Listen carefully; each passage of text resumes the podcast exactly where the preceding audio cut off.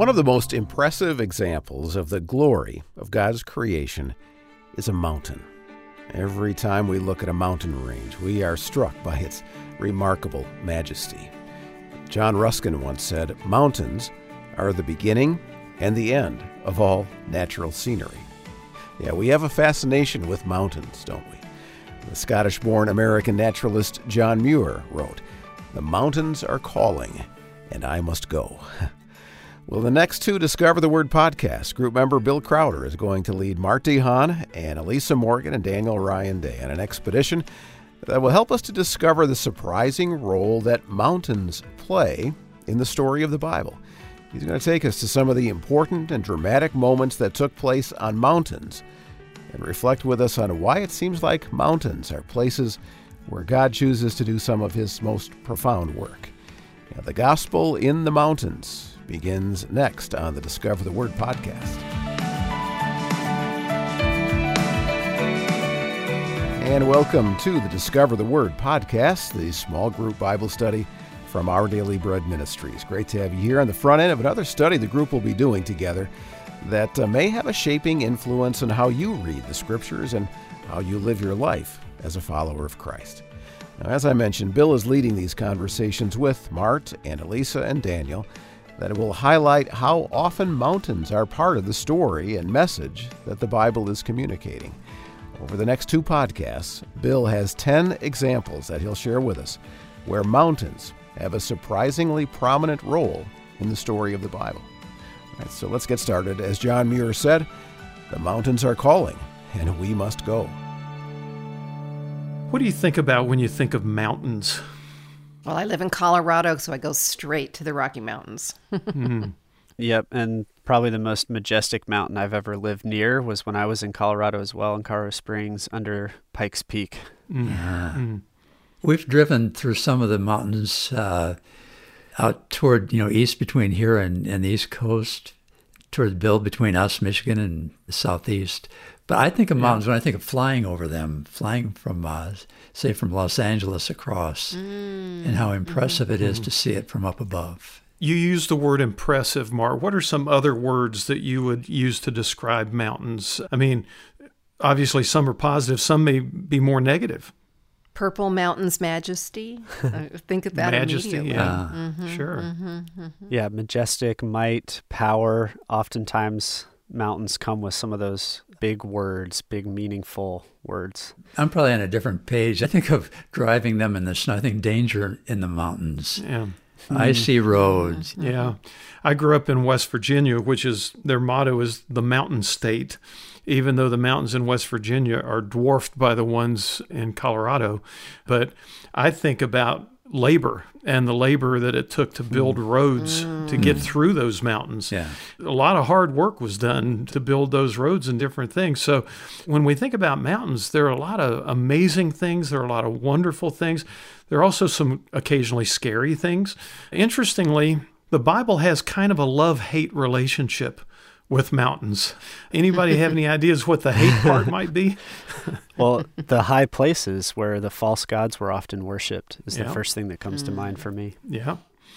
So many times in the southern kingdom, when a, a, good king would come in, they would tear down the high places to pull the people back to worshiping the one true God. And yet at the same time, it's amazing when you stop and think about it how many really important moments in the Bible take place on mountains. Hmm. Hmm as I was going through the scriptures, I landed on 10 different places where something really important happens on a mountain. And in one way or another, it always feeds into the larger story of the Bible, which is God's love and rescue. I think it's kind of an interesting thing, and I hope you'll think it's interesting too. I hope it's not just me. But, well, the first one we're going to look at is actually, I think, a mountain that and I'm not speaking allegorically. We know allegorical interpretation of scriptures has a lot of danger in it, mm-hmm. and that's trying to make the Bible say more than it's intended to say. But I do think that there are interesting ways that we can see in these events on these mountains things that do point us forward to Jesus. And I think this first one that we're going to see does that in a very, very clear way, at least to me. And that is, interestingly enough, Mount Ararat. Mm-hmm. Now, what do we know about Mount Ararat? It had to do with the flood, did it not? The great flood under Noah. That's where the ark rested, I think, right? When Right. it was finished. So, for folks who aren't familiar with that story, what led up to the flood and then the ark, and then we'll kind of pick it up from there. Terribly dark period of history. Yeah. Yeah, and one of the ways you talk about it, Daniel, is that we can choose to walk in God's way or we can choose to walk not in God's way, in God's path, you know. And this is way early in the history of the created humans. Mm-hmm. In the first six chapters of mm-hmm. the book of Genesis, by then, people are wayward. They're not walking or they're walking not in God's paths. Mm-hmm. And it's kind of the crescendo of that, right? Because we see a first broken decision by Adam and Eve, then we see a much what feels like much more broken decision by Cain and Abel, where Cain kills Abel, and then we Yeah. see Lamech, and then it just keeps crescendoing to Escalating. this mm-hmm. yeah moment of evil. Do we have a sense of the time period in which that inclination played out? Well, scholars really wrestle with that pretty mm-hmm. hard, Mart, because the numbers of years that people were recorded as living in those days are so far beyond our scope of understanding. Mm-hmm. But it would have been thousands of years according to that. And yet, a fairly short period of time compared to what's happened in the time since the flood. Mm-hmm. And I think, in that relative sense, it really didn't take the human race very long to go completely off the rails. And because God is a God of righteousness. Hmm. There was so much wrong in the world, he responded with an act of judgment, hmm. which was the flood that you mentioned. And I know a lot of people struggle with the idea of the flood and the lives that were lost and things of that nature. And I don't want to downplay that. We can't afford to, can we? Because it's No. very difficult to accept. It's hard to understand, and yet at the same time, because of who we believe God is based on what we're given to know of Him, we can't assign wrong to Him. But at the same time, it's hard for us to always understand how some of those things can ever be right. Yeah, what we do know is that it put to an end a lot of pain and suffering. That's right. I had a prof in Bible college one time who said, even God's acts of judgment are ultimately acts of mercy. Hmm. That even in what hmm. seems like a horrific act, there's a merciful component to it. Yeah. So the flood begins, the ark is lifted from the ground that Noah has built, it floats on the water, and then in Genesis chapter 8, it lands on Ararat. And I'd like for us, if we could, just to read verses 1 through 4 of Genesis chapter 8, because there's a really important key moment before they actually get to Ararat. So, Elisa, you want to start us off in verse 1, and then we'll just read around through verse 4. Okay. Genesis 8, verse 1. But God remembered Noah and all the wild animals and the livestock that were with him in the ark, and he sent a wind over the earth, and the waters receded. The underground waters stopped flowing, and the torrential rains from the sky were stopped. And the waters gradually receded from the earth, and at the end of 150 days the waters had abated.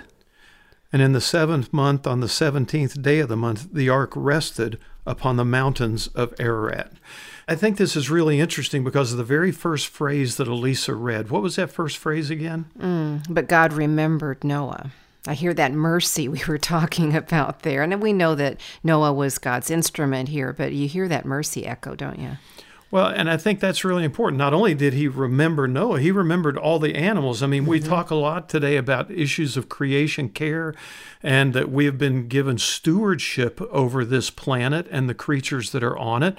And I think as you look at all of that, God not only remembered Noah and his wife and his sons and their wives, he also remembered the other living creatures that he had preserved and rescued through this flood. And that remembering, I think, is a really important statement as to God's working to accomplish his purposes on the other end of the flood. And yet it sounds so strange, Bill. I mean, I look at it and think it's hard to believe we're reading what we are, but God remembered. Yeah, How could God forget?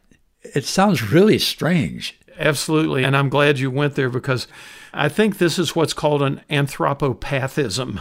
Uh, we talk sometimes about anthropomorphisms, where the God who is spirit is described in physical terms like the hand of the Lord or the eyes of the Lord in order for us to be able to comprehend something about him. Here, I think it's an anthropopathism. We're being given something that God feels as opposed to uh, something that's physical.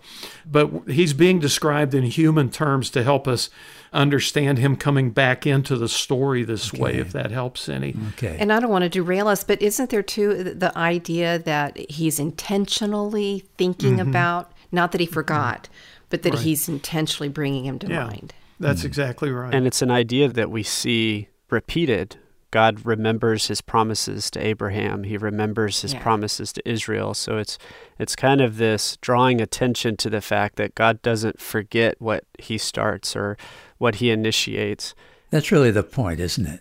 That he mm-hmm. doesn't forget. Mm-hmm. And I think what's cool is oftentimes God's remembering always leads to something too. It's not like us where we might remember what we should do, but then still not do it. Mm-hmm. God always remembers, and then we see some kind of action on the part of God. So here, God remembered, and then he made a wind to blow over the earth and started pushing back the waters. And so we mm-hmm. see that, that rhythm mm-hmm. of remembering and then doing. I think it's really good, Daniel. And I think, you know, earlier in our conversation, I mentioned the fact that to me, as I look at these mountains, they all ultimately feed into the larger story of the Bible that God comes to rescue us and to bring us home. And here, where I see that is, in a sense, on the other side of the flood, after the flood is gone, as human life restarts, in a sense, it's humanity 2.0. They're rebooting the human race Yeah. on Mount Ararat. This is God giving humanity a fresh start. Hmm. Even in its earliest beginnings, the human race found a way to go to places that God never intended us to go and to become something He never intended us to become. But on Mount Ararat, God gave humanity a fresh start. God gave humanity a new beginning. And what we know as we read forward in the scriptures is that there are going to be an awful lot of times when new beginnings are needed to respond to situations in those moments in time. But what we know is that God is a God who loves, God is a God who forgives, and God is a God who meets us where we are and offers us new beginnings when we need them.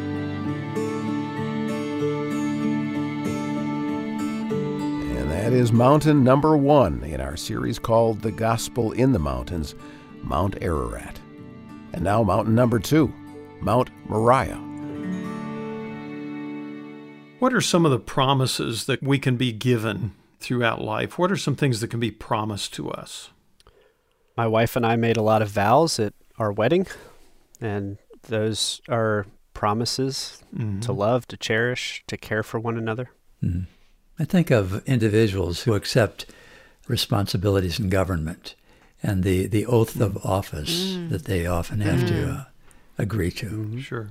I think of a lot of times when maybe my kids promised me that they could be trusted and it didn't work out so great.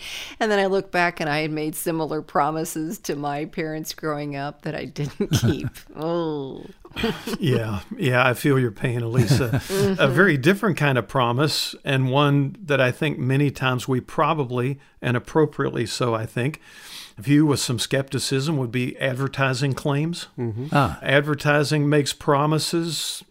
Can I trust those promises? I don't know. Sure. When somebody's making a promise to us, what gives you a sense of whether you can trust that promise or not?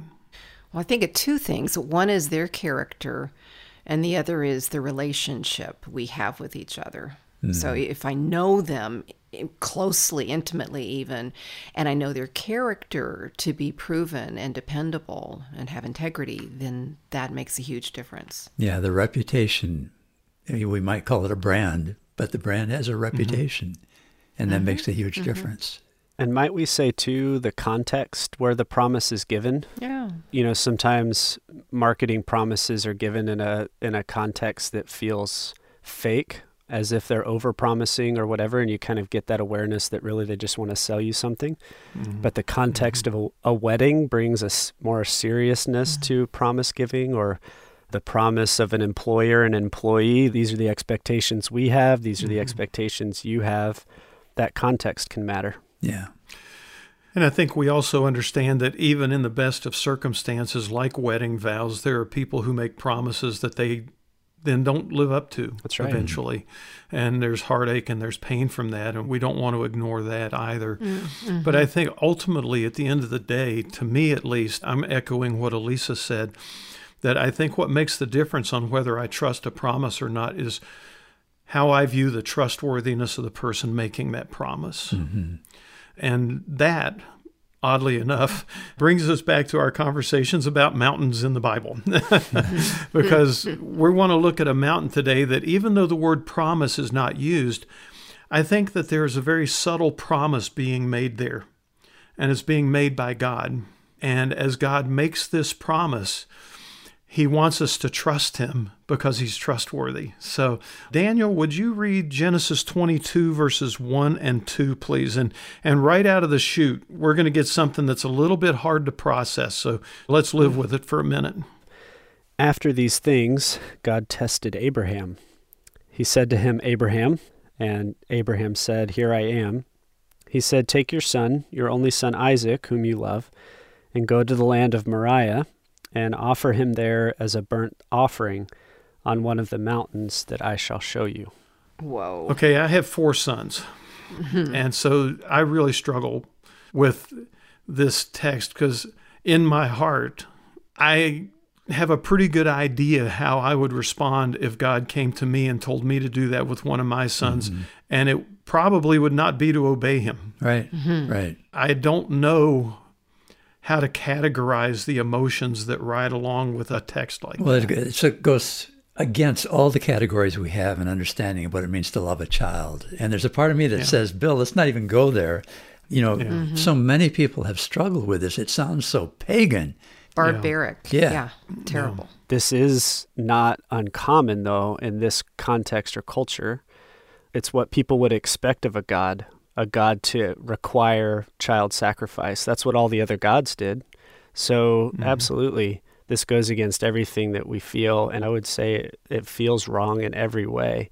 But at the same time, the context here is very different from like our Western culture where we have a different perspective So, Danny, are you saying that Abraham would not have experienced the same emotion that we're alluding to? I think Abraham would have absolutely experienced the emotions, but his emotions would be within the context of, oh, I guess this God that I follow is like the other gods, if that makes sense. Which is hmm. heartbreaking in that, Yeah. too, you know, Yeah. because supposedly he's different and he's made Yeah. promises to Abraham. Mm-hmm. As I think about that, and I react with what even Mart said when he first reacted very strongly. Mm-hmm. And he said, This goes against everything we think about loving a child and caring for a child. But it also goes against everything we think about the heart of God. Yeah. Mm. Mm. Yeah. I mean, the command shocks us because of the command, but there's a sense in which it should also shock us because who it's coming from. Mm-hmm. Mm-hmm. Who it's coming from is is a God that we have come to believe would never do something like this. So, what do we do when we run into something like that in the scripture? And what I do when I run into something like that is I start off with the assumption that there's more going on here than the text is telling me.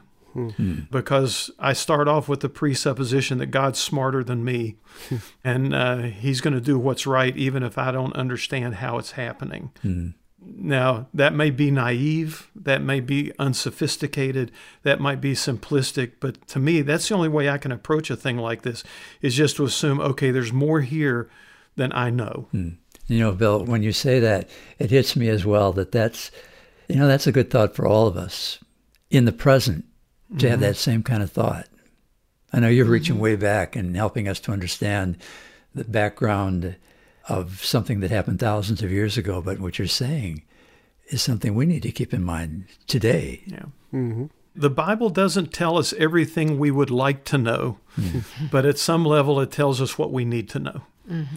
And this is one of those situations where there's a whole lot about this that I would like to know more mm. to help me process it.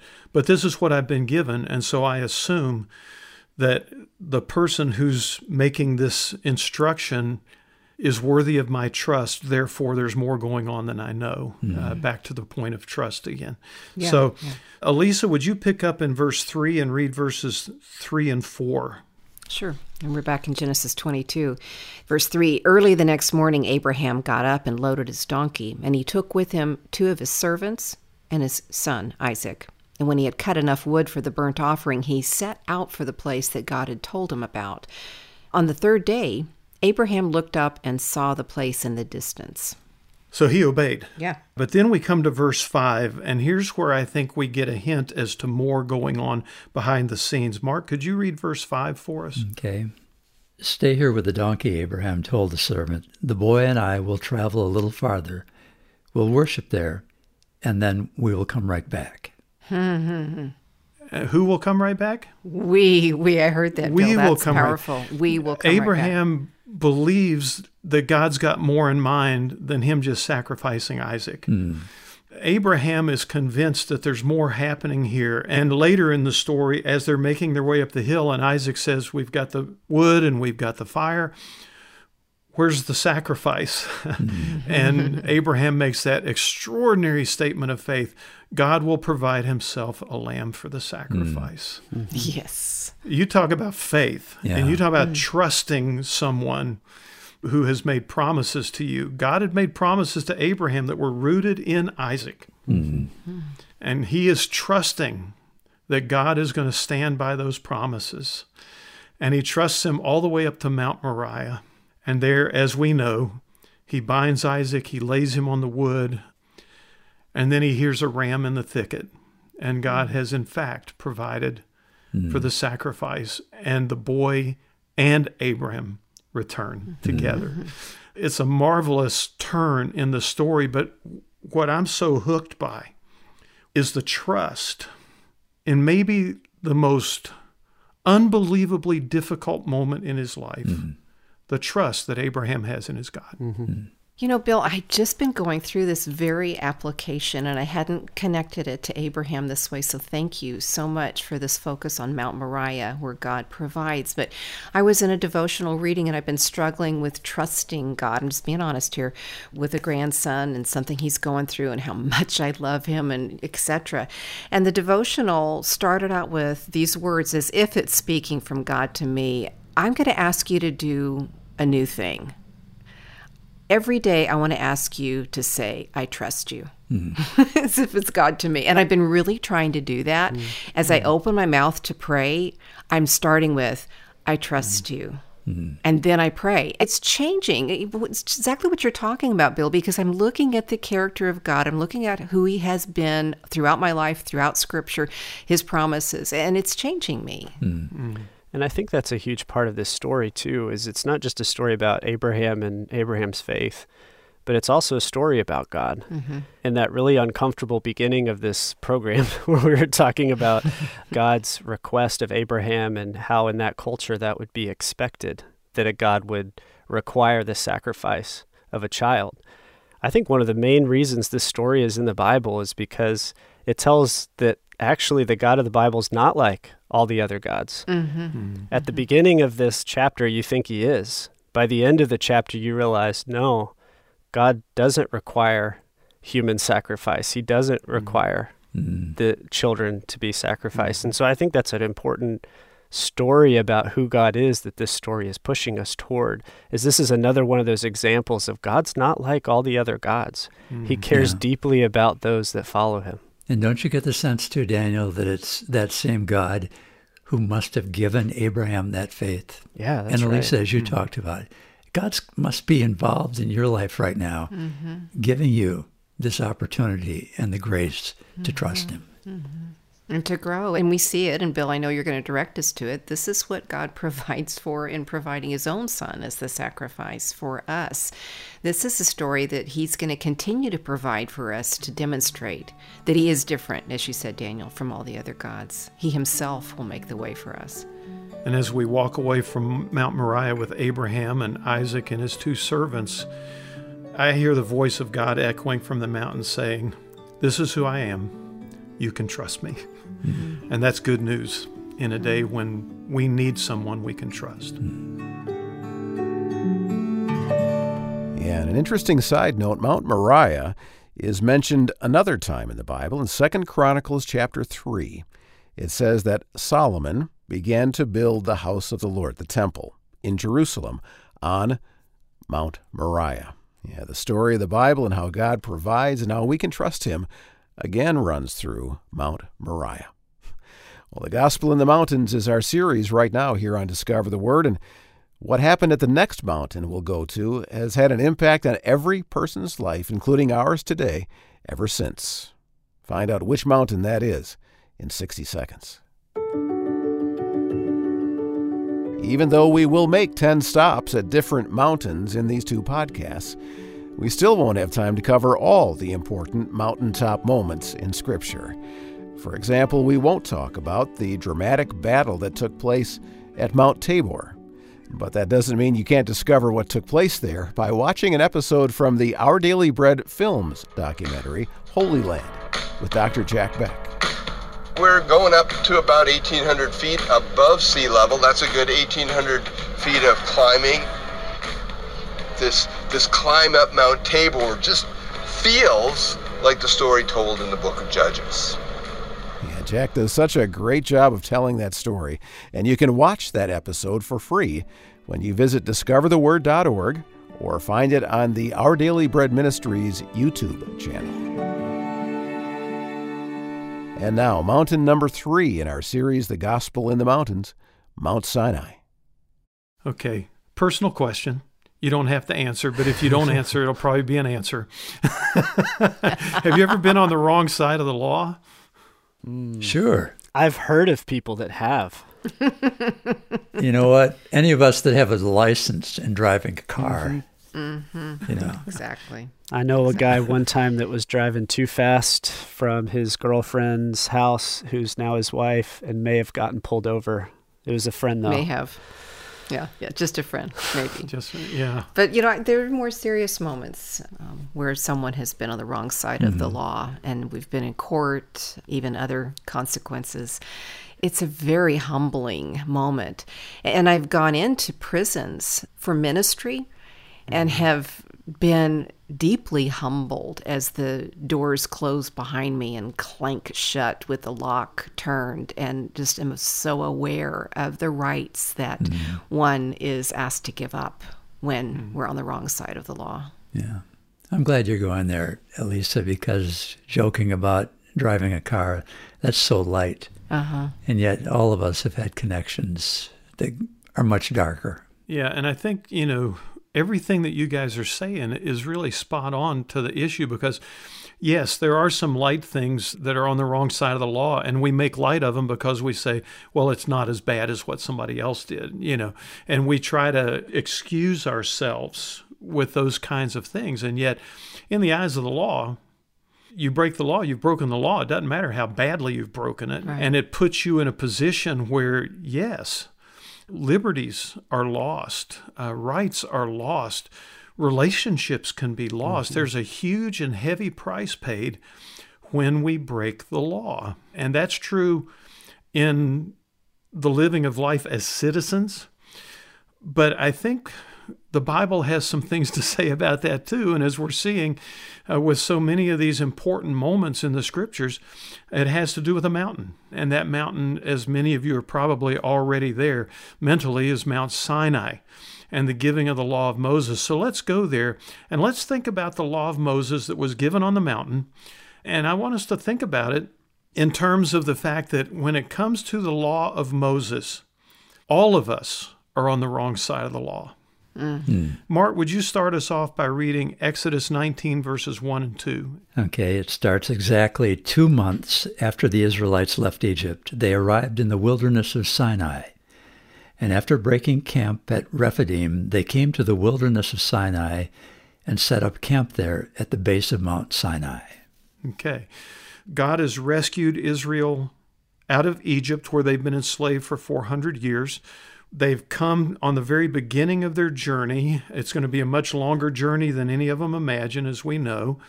Uh, but there's some important things that are going to happen here on the mountain. And the first is that God is going to give Moses a law by which the people are going to be expected to live. When we think about that, what do we instantly think of?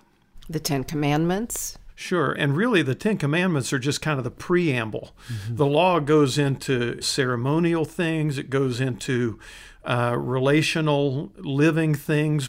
One of the reasons for that is because at Mount Sinai, Israel is going to shift from being this giant extended family into becoming a nation.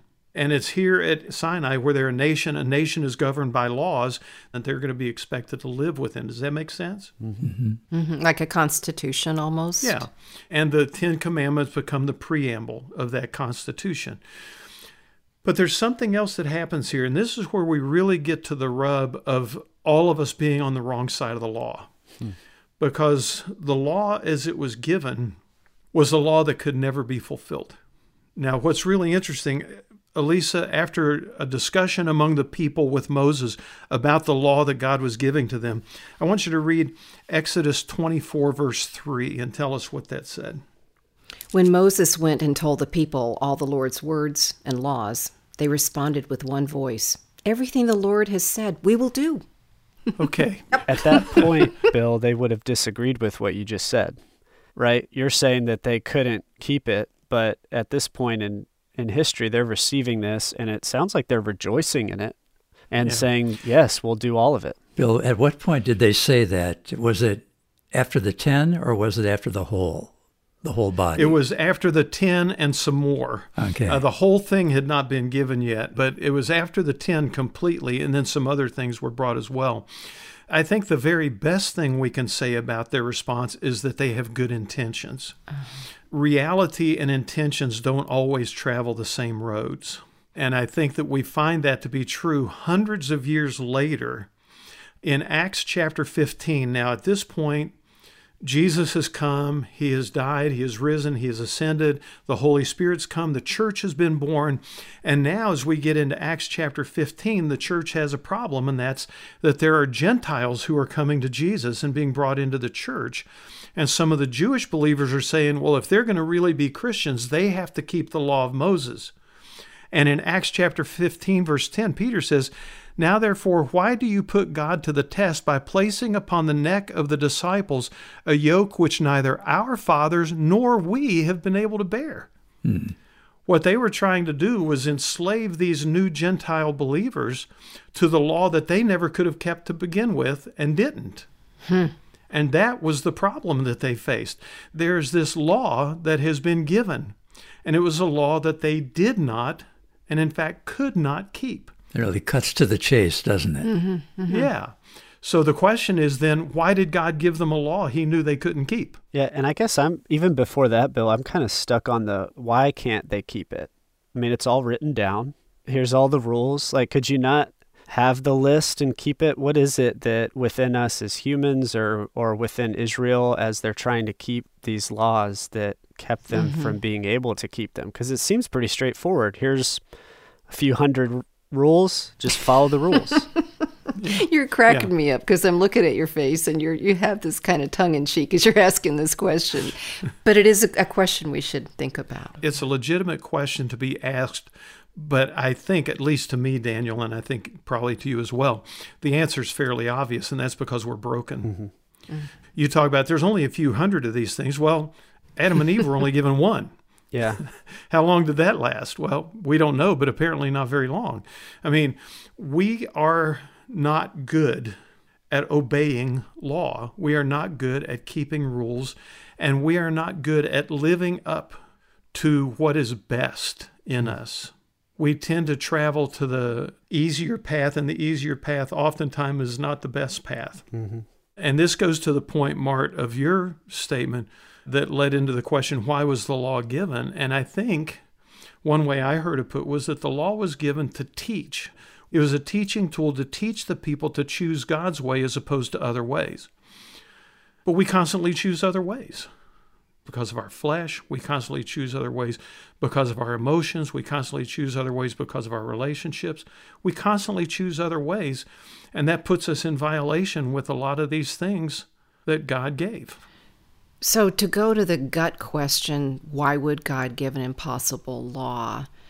And I'm hearing you say that because God would give an impossible law to reveal our need for Him in a different way. If we didn't have that law, we might never recognize our great need for Him. But it also gives, even before that, Elisa, doesn't it, a vision for a well ordered community. To desire that? Yeah, if mm-hmm. only we could live that way without our self centeredness and really with the desire to do unto our neighbor as we would want our neighbor to do unto us. It's an uplifting vision. It is higher ground, and it's higher ground that is worth aspiring to, but it's also higher ground that in our flesh we're incapable of. And I think that's why, Daniel, I'd like for you to read John 1, verse 17. This is in John's theological prologue of his gospel record of the life and work of Jesus. John 1, 17. And to our point of struggling to keep laws, this is very encouraging. John 1:17, the law indeed was given through Moses, grace and truth came through Jesus Christ. You see the point of contrast there? The law was given by Moses. It was given for a reason. Jesus said the law is not evil. The law is not bad. The law, in a sense, exposes what's bad in us. Mm. But to counteract that, grace and truth have come. Mm. And grace and truth have come through Jesus Christ. Paul tells the Christmas story this way in Galatians 4 When the fullness of time had come, God sent forth his Son, born of a woman, born under the law, so that he might redeem those who were under the law. Jesus came to do for us what we could never do for ourselves. But as Elisa said, we would have never understood that if he had not given us a law that was beyond our grasp. Mm. And isn't it true that in the light of that, when we realize how forgiving and merciful God is, and really when we realize that we are loved by God, that begins to make it easier to love others and to live within the spirit of those principles. Right. And that is mountain number three, Mount Sinai, where God gave Israel the law. And now, mountain number four, maybe the least known mountain in this series, Mount Nebo. One of life's great inevitabilities is that we make choices and there are consequences to those choices. Do you have any personal examples that you would feel free to share? And it doesn't have to be a bad consequence, it can be a good consequence because sometimes they are good. Well, I think immediately of a choice to move from Texas to Colorado to attend seminary. And as a result, I ended up meeting my husband who came to seminary from Wyoming. We never would have met, I don't think, in Texas, you know. Hmm. It's hard to answer, Bill, because all of life is, in a sense, a consequence of prior decisions. Mm-hmm, good way to put it. Yeah. Somebody said good choices are the fruit of experience, and experience is the fruit of bad choices. Daniel, what do you have? I think why I'm struggling to answer is because I'm thinking of very silly things like making a decision to eat because I'm hungry and then I'm full, right? So, like, it's like a completely insignificant, but again, to Mart's point, so much of life are these little decisions that we make mm-hmm. that have good consequences or bad consequences. And sometimes those are big decisions, like times I've uh, decided to take a job or said no to an opportunity. And that's had consequences, both good and bad. Uh, mm-hmm. But then every day is full of these small little decisions that have consequences as well. Brian, don't you remember Haddon Robinson? He used to sit at the table here and, and say, you know, we make our decisions and then our decisions turn around and make us. Great line. so Haddon, yeah, yeah. that's good. You know, I think back to when I was in the 10th grade and I disobeyed my mom, which is never a good way to begin a story. and I went to play football with my friends. I ended up breaking one of my front teeth, and that set me on a path of 40 years of dental issues and thousands of dollars spent, uh, all because of one knucklehead decision that I made. And I think of Roy Hobbs in the movie The Natural when he ends up in a bad place and his high school girlfriend said, Roy, what happened to you? And he said, Some mistakes you never stop paying for. Mm. and that's kind of the way I felt about that broken tooth. Some mistakes mm. you never hmm. stop paying for, it seems like. And and to Haddon's point, yeah, we make our choices and our choices make us. And that's exactly where we want to go today as we go to yet another mountain. And in this, what we see is just a reminder that choices have consequences, and we see it expressed in the life of one of the great iconic characters in the scripture, and that's Moses. And he's going to face his consequences at a place called Mount Nebo, which is probably the least well known of all the mountains we'll look at during these two weeks' time. So it's in the book of Deuteronomy, chapter 32. What do we know about the book of Deuteronomy? It's the rehearsing of the law, isn't it, on the mm-hmm. on the east side of the Jordan River before the nation crossed it. Yeah, it's where the, the passing of leadership happens between Moses and Joshua. And like you said, Mart, they're remembering all of the expectations that they said yes to in a previous conversation that we had. And actually, Daniel, it wasn't them who had made that. The people who made that initial agreement at Mount Sinai that we saw in yesterday's conversation, they've all died in the wilderness. 40 years have passed since Mount Sinai. And now there's a new generation. And Mart, you described this as a retelling of the law. It's a retelling of the law to reaffirm the covenant. Hmm. This new generation needs to reaffirm their agreement to live as God's covenant people. And so Moses rehearses the law with them so that they can respond as their ancestors had before them that, yes, we will be the covenant people. We will agree to this hmm. contract, if you will, that was uh, part of the law. So he gives all of that information to them, he repeats them. Now it's time for the people of Israel who have been led out of Egypt led through the wilderness, led to the Jordan River, to be led into the promised land. But Moses doesn't get to go. Yeah. In one of the most bittersweet, I think, mm-hmm. moments mm-hmm. of the Old Testament, the great leader who's lived his entire adult life almost looking forward to the promised land is excluded. And what do we know about why he was excluded? He got kept out on a technicality it's, it's, always bothered me. It's, yeah. it's just really bad. It's bothered me too. I yeah. feel the same yeah. way, Mart, because every time I think about and read that story of Moses, who's supposed to speak to this rock and provide water for Israel when they don't have any, and he hits it instead because he's frustrated with these grumpy people. Like, it feels like such a harsh consequence for something so silly or simple, and is at least how it, I see it. Yeah, for a God who is supposed to be so patient, you know. Mm-hmm. Mm-hmm. And here's all these years, these decades yeah. and decades yeah. that Moses has suffered. And it's stunning to me. Yeah.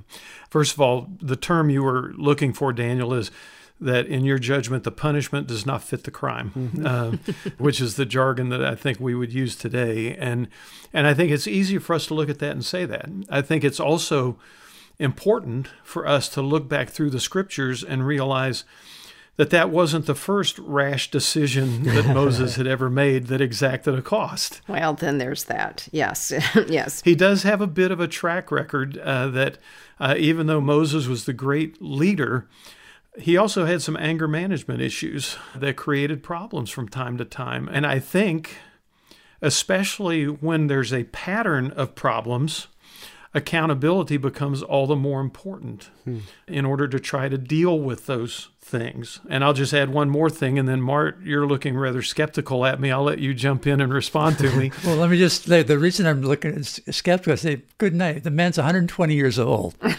yeah, you know he should know better. He's had his day. I mean, the nation they need some new blood. They need some new leadership. Yeah. They need new vision. And they're about to get it. they're about to get and that we're talking about technicalities. Mm-hmm. Mm-hmm. But we're also talking about a reality where the scriptures tell us that to whom much is given, much will be required. Mm. Mm. Much has been given to Moses, much has been entrusted to him, much responsibility. He, as the leader of Israel, has a responsibility of setting an example for the people to follow. And when he responds to God with anger, it's not just hitting the rock, it's his response to God. Mm that sets an example before a people that has been entrusted to his shepherding care. And, and I think when you look at that, all of a sudden, it's not just that he hit the rock, it's all of a sudden, in the eyes of the people, their leader is now questioning God mm. and his character. And that's a much bigger issue The only other thing that makes me also feel a little better is when I think of all of Moses' life. He had more intimate interactions with God than anyone ever, at least as the scriptures describe Yeah. it. And so to think that, yes, he didn't get to go in the promised land, but the gracious, kind, and loving God that he served was a God who allowed Moses in his presence, mm-hmm. even with the brokenness that Moses brought with him. And so there is this reality, although Moses may have not been able to step into the promised land because of some of what you're describing, Bill, it didn't change God's love and care for Moses or the relationship that God had built with Moses Hmm. because God was still very much present with Moses, especially in the sections that we're talking about right here. Yeah. And maybe we can even go a little bit further, Daniel, because you're helping me see this in a different way than I typically do because I get stuck on the punishment for the crime. Moses didn't get to go into the promised land, but he died on Mount Nebo, and we know that he went to the heart of God. Yeah. And so maybe we make too much in a way mm-hmm. of the entrance into the promised land because he did go to the promised destination of God's heart. I think that's really important, Elisa. Uh, he went into the to the eternal God. Yeah. And I think the fact that, in spite of Moses' issues, and in some ways, Moses is kind of like Peter. He's very rash. He has a, a tendency to overreact and overrespond. And yet, look how tenderly Jesus dealt with Peter. Yeah. Mm-hmm. And here we see God, yeah, in Deuteronomy, in the text in 32 49, God says, Go up on Mount Nebo and, and you're going to die there. But it's almost like it's okay mm-hmm. because that's not the end of your story. And in fact, what we know from the New Testament, and we'll see on another mountain next week, that Moses does enter the promised land. He enters it on the Mount of Transfiguration, where he and Elijah uh-huh. visit with Jesus. Hmm. And God's grace finds full circle as he wasn't able to go in this life, but in a much richer way. He did find entrance into that land of promise. Yeah, Mount Nebo is not the end of this story. And the conversation that Bill just referenced is coming up in part two of this podcast. So make plans to be part of that fascinating look at what took place on the Mount of Transfiguration and how it's related to what happened here on Mount Nebo. Well, there will be five more mountains the group will go to in part two of this series, The Gospel in the Mountains, as we continue to explore the surprisingly prominent role mountains have in how the story of the Bible is told. And so now let's finish part one by going to the amount often associated with the most frequently mentioned place in the Bible.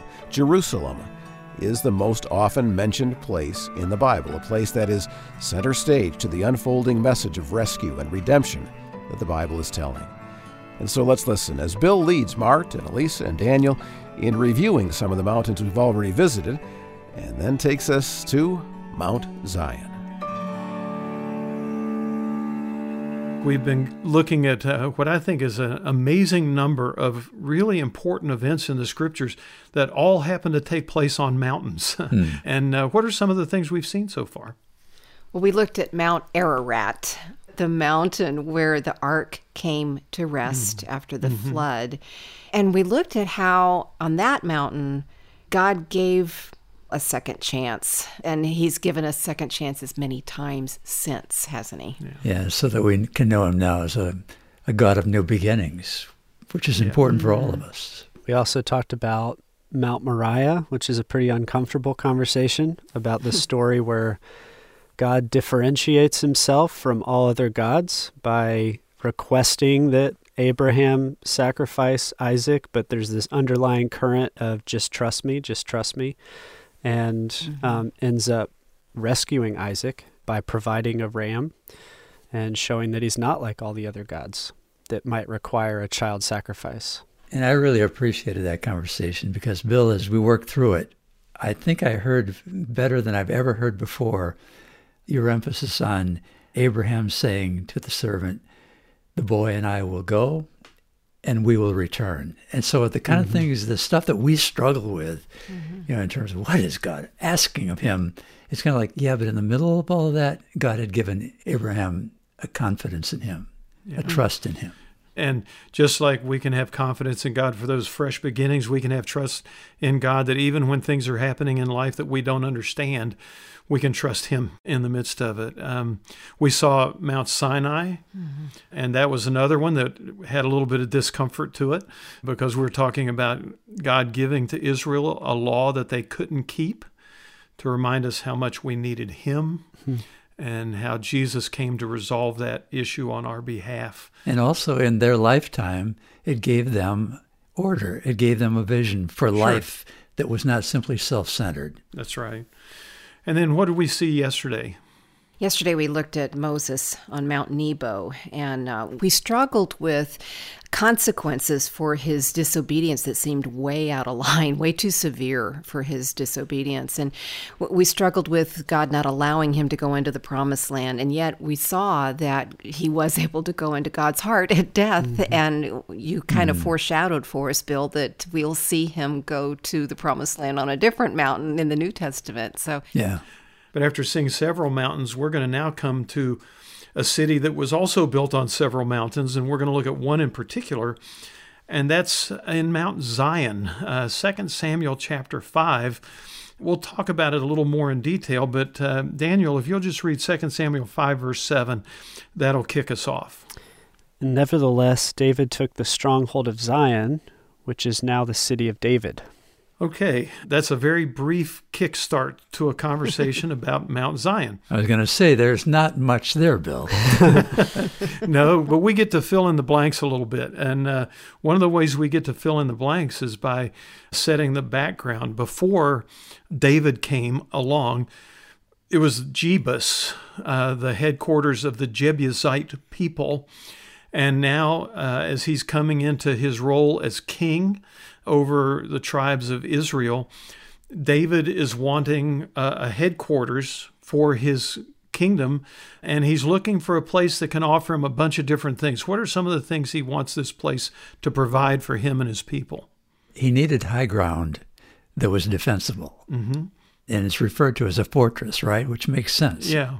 Jebus would become Jerusalem, and Jerusalem is considered the highest elevation in uh, the lower part of Israel. And that's why when people would go to the feast time, they would say, We are going up to Jerusalem. They were talking literally of the elevation. And mm-hmm. we've talked about it before. Even today, when Jews make pilgrimages to Israel, they call it Aliyah. They're making Aliyah. They're going up. Mm. They're going to the high ground that David captured when he captured Zion, which would become Jerusalem.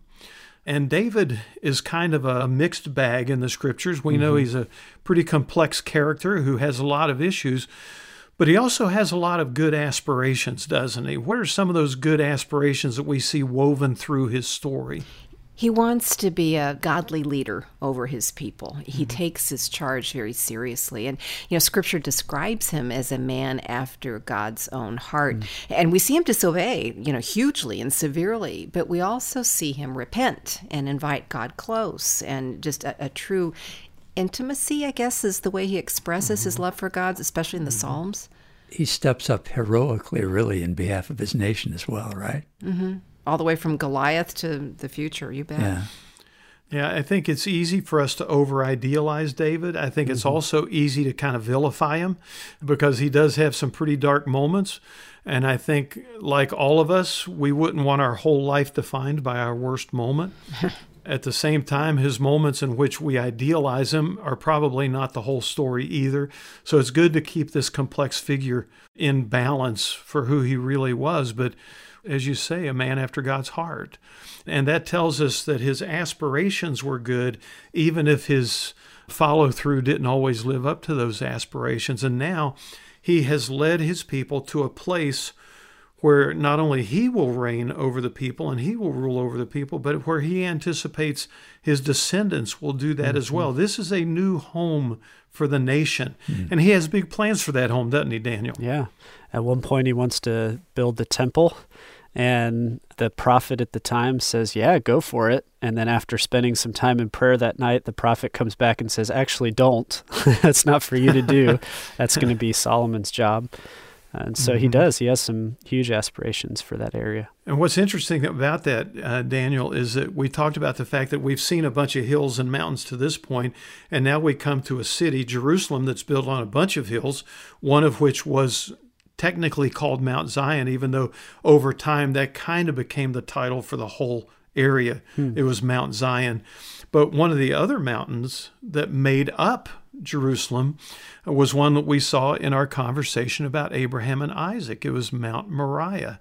And we find in Second Chronicles that when Solomon does build the temple, he builds it on that very space where sacrifice was not needed. Uh, in a sense, back in Genesis 22, With Abraham. Uh huh. with Abraham, but there the temple sacrifices would be offered. So this becomes a really important consolidation of the nation around this important place. And the nation's story as well, right? Yeah. And not only in the nation's story, but in the Bible story, because this Jerusalem is not the only Jerusalem. We know that there is going to be a day where there will be a new Jerusalem that is pictured by this Jerusalem. And what the two have in common is no matter who the human king who was ruling over Jerusalem might have been, the Bible makes it clear that it is God Himself who reigns in the hard times and in the good times, in the easy times and in the bad times. Isaiah 52 7 says, How lovely on the mountains are the feet of him who brings good news. What's the good news? Hmm. He announces peace and brings good news of happiness because he announces salvation and says to Zion, Your God reigns. Hmm.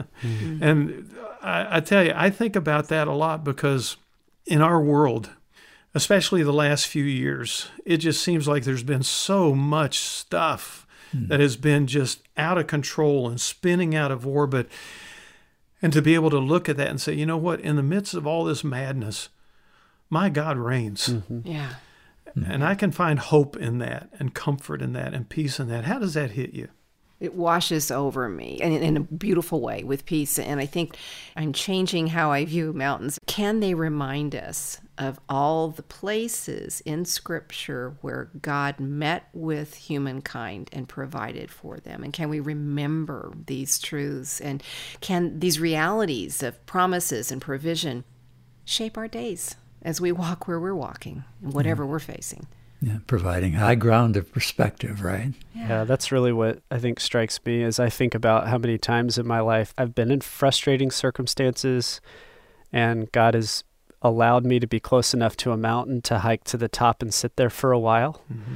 and how it gives a different perspective on the world, on my problems, mm-hmm. on the problems that are in the world that I'm struggling with mm-hmm. or that I feel the pressure of. It almost gives us those small windows of what God looks mm-hmm. through as He looks down and sees us, and uh, of course, through the lens of love and care for us. And the whole time you're hiking and climbing on that mountain, that mountain feels like an obstacle. Hmm. Mm-hmm. but when you get to the top and you get a different point of view that is much closer, I think, in some ways to God's point of view, as we've been seeing through this week, I think it enables us to process life in a way that's much better and much healthier and much more pleasing to our Father. And that wraps up part one of our series, The Gospel in the Mountains, here on the Discover the Word podcast. Your study partners are Mart De Haan, Elisa Morgan, Bill Crowder, and Daniel Ryan Day. And like Bill said earlier, it's amazing, isn't it, just how many important biblical events took place on mountains. Be sure to listen to our next podcast when we'll look at five more notable mountaintop moments in Scripture in part two of The Gospel in the Mountains.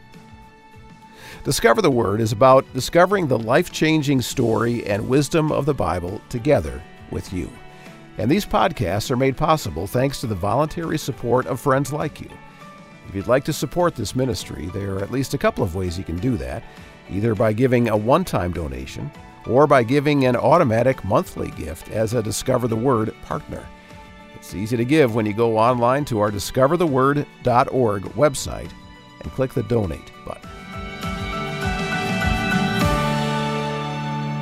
Thanks for listening. I'm Brian Hettinga. Discover the Word is provided by Our Daily Bread Ministries.